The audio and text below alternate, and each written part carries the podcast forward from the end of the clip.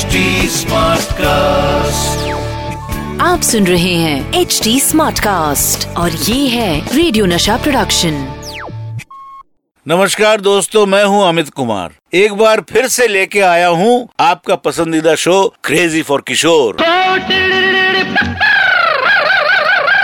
है। Crazy for किशोर ऐसे तो बाबा ने एक से एक सुपरहिट गाने दिए हैं। आज मैं बात करूँगा बाबा के इन्हीं सुपरहिट गानों में से कुछ गाने के बारे में और आपको बताऊँगा कि चलती का नाम गाड़ी के सुपरहिट गाने बाजू का आइडिया बाबा को कहाँ से आया था? बताऊँगा ये सब और सुनाऊँगा आपको किशोर कुमार के सदाबहार नगमे। मैं आज आपको बाबा के बचपन का एक किस्सा सुनाता हूँ।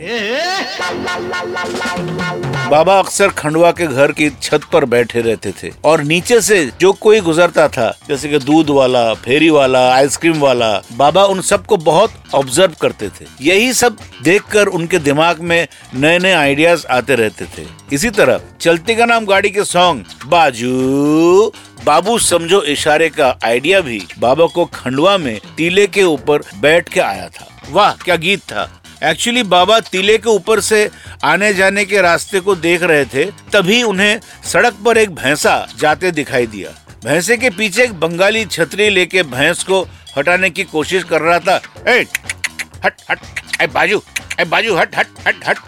यही इंसिडेंट और बाजू शब्द उनके दिमाग में रह गया और गाना बन गया। बाजू, बाबू, समझो इशारे, हॉर्न पुकारे, पम पम पम। दोस्तों, आपको तो मालूम है कि बाबा को एस डी बर्मन दादा अपना बेटा मानते थे और बाबा एस डी बर्मन को अपना गुरु।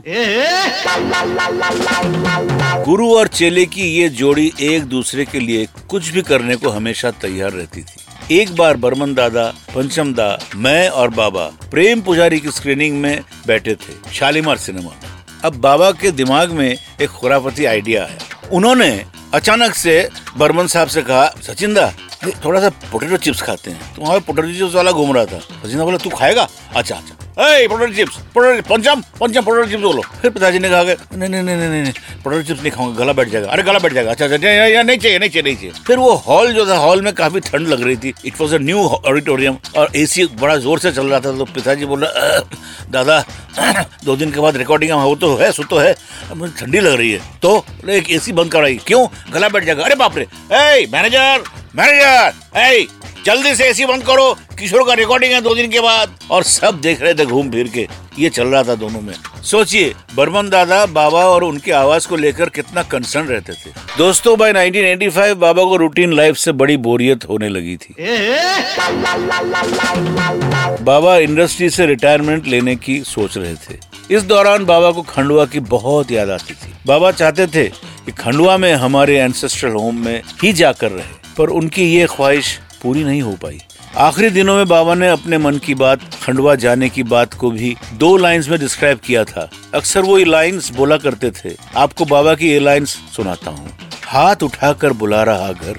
चल रे मुसाफिर, चल रहे अब अपने घर को चल रहे चलिए अब इन्हीं लाइंस के साथ लेता हूँ आप सभी से विदा। अगली बार फिर मिलूँगा कुछ और क्रेजीपन के साथ only on crazy for Kishore तब तक stay tuned happy stay crazy with Amit Kumar only आप सुन रहे हैं एच डी स्मार्ट कास्ट और ये था रेडियो नशा प्रोडक्शन एच स्मार्ट Smartcast.